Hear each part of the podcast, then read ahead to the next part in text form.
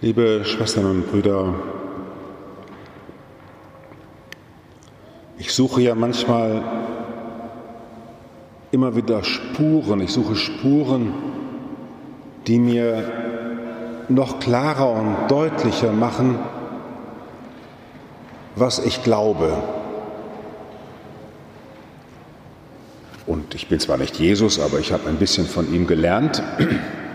Am besten durchkämmt man seinen Alltag und die Erfahrungen, die wir so im Laufe des Lebens machen, um das ein oder andere zu verstehen von dem, was mein Vertrauen in Gott ausmacht, mein Glaube an Christus und die Auferstehung. Jesus erzählt Gleichnisse Samenkorn, das ganz kleine, so wie ich, könnte Jesus sagen. Und dann erstehe ich auf und alle können da drin nisten. Wunderbar, toll.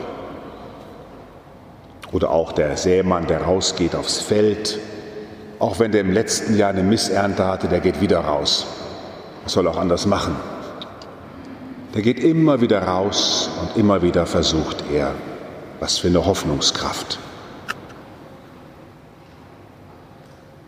Und heute Morgen ist es mir so gegangen, dass ich gedacht habe, als ich die Schlagzeilen las, das erzählt mir auch etwas über das, was ich glaube. Dass mitten im Fußballspiel zwischen Dänemark und Finnland einer zusammenbricht, in Todesnähe kommt, reanimiert werden muss,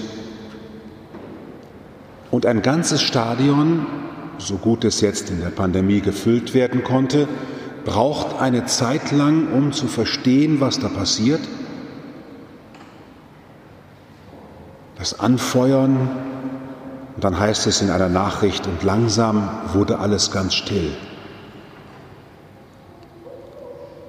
Die Mannschaft hat um den zusammengebrochenen Spieler einen Schutzwall gebildet. Einige konnten hinschauen und andere nicht. Die einen schauten nach draußen, die anderen nach innen. Dann wird der zusammengebrochene, reanimierte herausgetragen ins Krankenhaus und es entsteht eine Unsicherheit, eine tiefe Betroffenheit. Das Spiel kann doch nicht weitergehen. Das muss abgebrochen werden, dieses Leben des einen. Das Bedrohtsein des einen Menschen darf bestimmen, dass alles aufhört. Da können es noch so viele Geldverträge geben, Werbeverträge geben und was da nicht alles dranhängt an dieser Europameisterschaft. Um des einen Willen um des einen Willen kann die ganze Maschine gestoppt werden. Dass einer diese Macht hat, obwohl er sie gar nicht ausübt, in seiner Ohnmacht eine solche Macht hat, die wir für menschlich halten, anständig, wie die Menschen im Stadion reagiert haben. Diskussionen ob das ZDF, ARD zu lange die Kamera draufgehalten hat, hätte sich früher diskret abwenden müssen. Und dann per, und jetzt, das hat mich heute Morgen elektrisiert, dann per FaceTime meldet sich der Spieler aus dem Krankenhaus bei seinen Spielern und sagt, spielt weiter. Mir fiel sofort ein das Zeugnis der ersten Christen. Sie sahen den Herrn. Sie sahen ihn. Und dann wussten sie, wir dürfen weiterspielen, wir müssen weiterspielen, wir müssen weitergehen. Es läuft in dieser Situation gestern Abend alles auf das Schicksal des einen zu und von diesem einen aus geht das Spiel weiter. Für mich ist das wie ein Gleichnis. Ein Gleichnis, das ich finde, mir erzählt, was ich glaube. Dass dieses eine, wie das Senfkorn, dieses, dieser eine Mensch, dass der eine ganze Maschinerie von Jubel und Geld verdienen und das muss doch weitergehen und Programmgestaltung und Abläufe, dass der alle zusammenbringt in eine Umorientierung. Und dass dieser eine dann, Gott sei es gedankt, per FaceTime, das Wort werde ich mir jetzt auf jeden Fall als sakramentales Wort merken, per FaceTime, also in einer Begegnung in der Zeit mit dem Gesicht, eine Gesichtszeit, in einem Moment von Gesichtszeit aus dem Notfallraum des Krankenhauses ein Lebenszeichen gibt.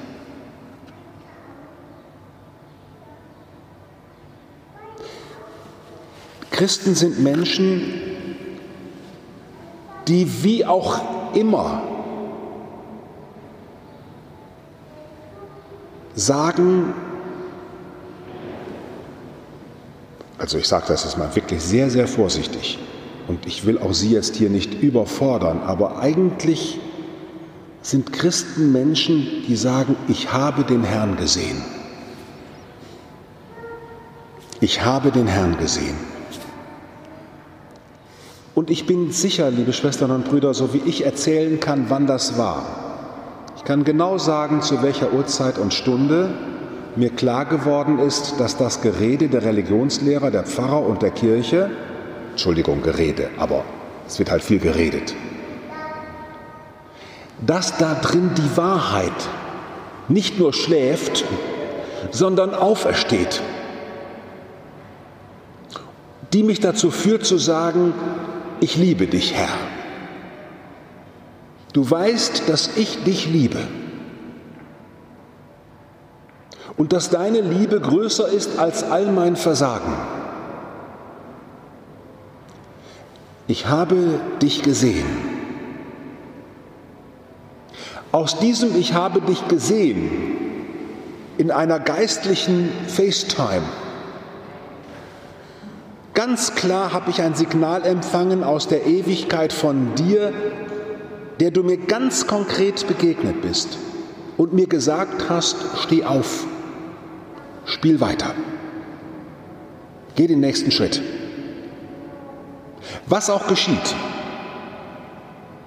kirchenpolitisch, weltpolitisch, biografisch, steh auf. Aus diesem inneren Erfahren, liebe Schwestern und Brüder, und wir werden nicht umhin kommen, dass jeder einzelne von uns von der Welt dafür verhaftet wird. Was hast du erfahren? Wie Karana sagt, der Christ von morgen ist ein Mystiker, einer, der etwas erfahren hat oder er ist nicht mehr. Von daher ist es wichtig, dass wir den Moment konservieren, an dem wir ihn gesehen haben es gibt nur diesen einen Moment, das wiederholt sich nie. Das ist wie so Liebe auf den ersten Blick. Das können Sie nie wiederholen. Wie manche Ehepartner leben schon Jahre zusammen und können gar nicht verstehen, dass das immer noch ist. Die leben alle von diesem ersten Moment, von der Hoffnung, die sich da aufgetan hat.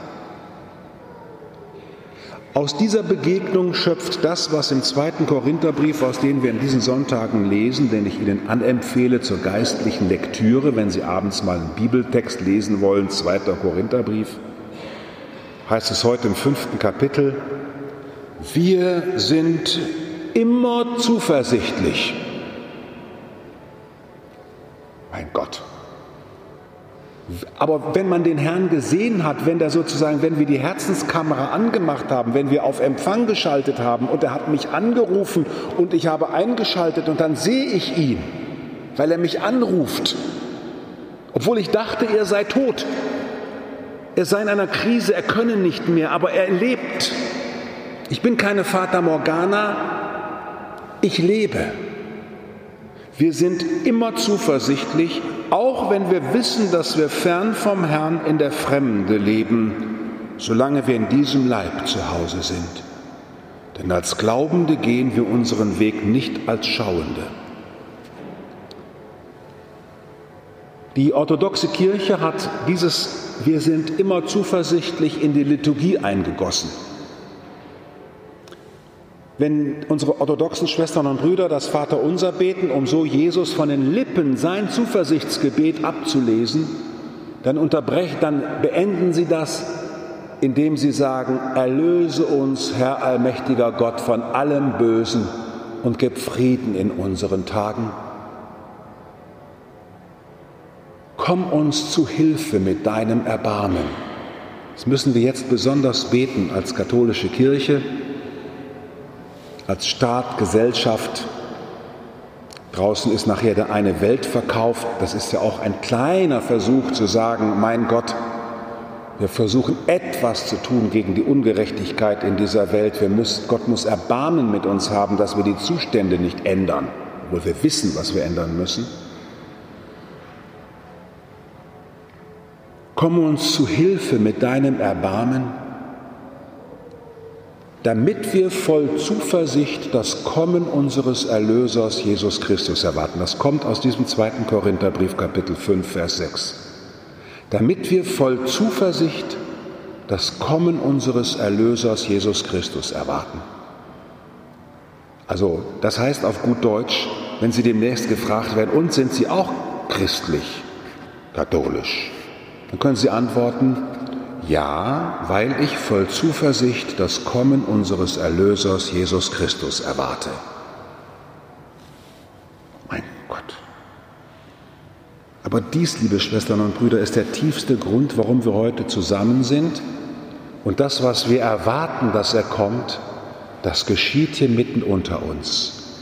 Er sagt zu uns sein Wort, er gibt uns vom himmlischen Tisch und die himmlische Musik wird uns heute schon im Vorgeschmack ins Herz hineingesungen, damit wir voll Zuversicht das Kommen unseres Erlösers Jesus Christus erwarten und wir eingeschaltet bleiben, damit, wenn er uns anruft mit FaceTime, dass wir ihn erwarten, wie er uns sein Antlitz zeigt, um uns neu wieder aufzurichten. Amen.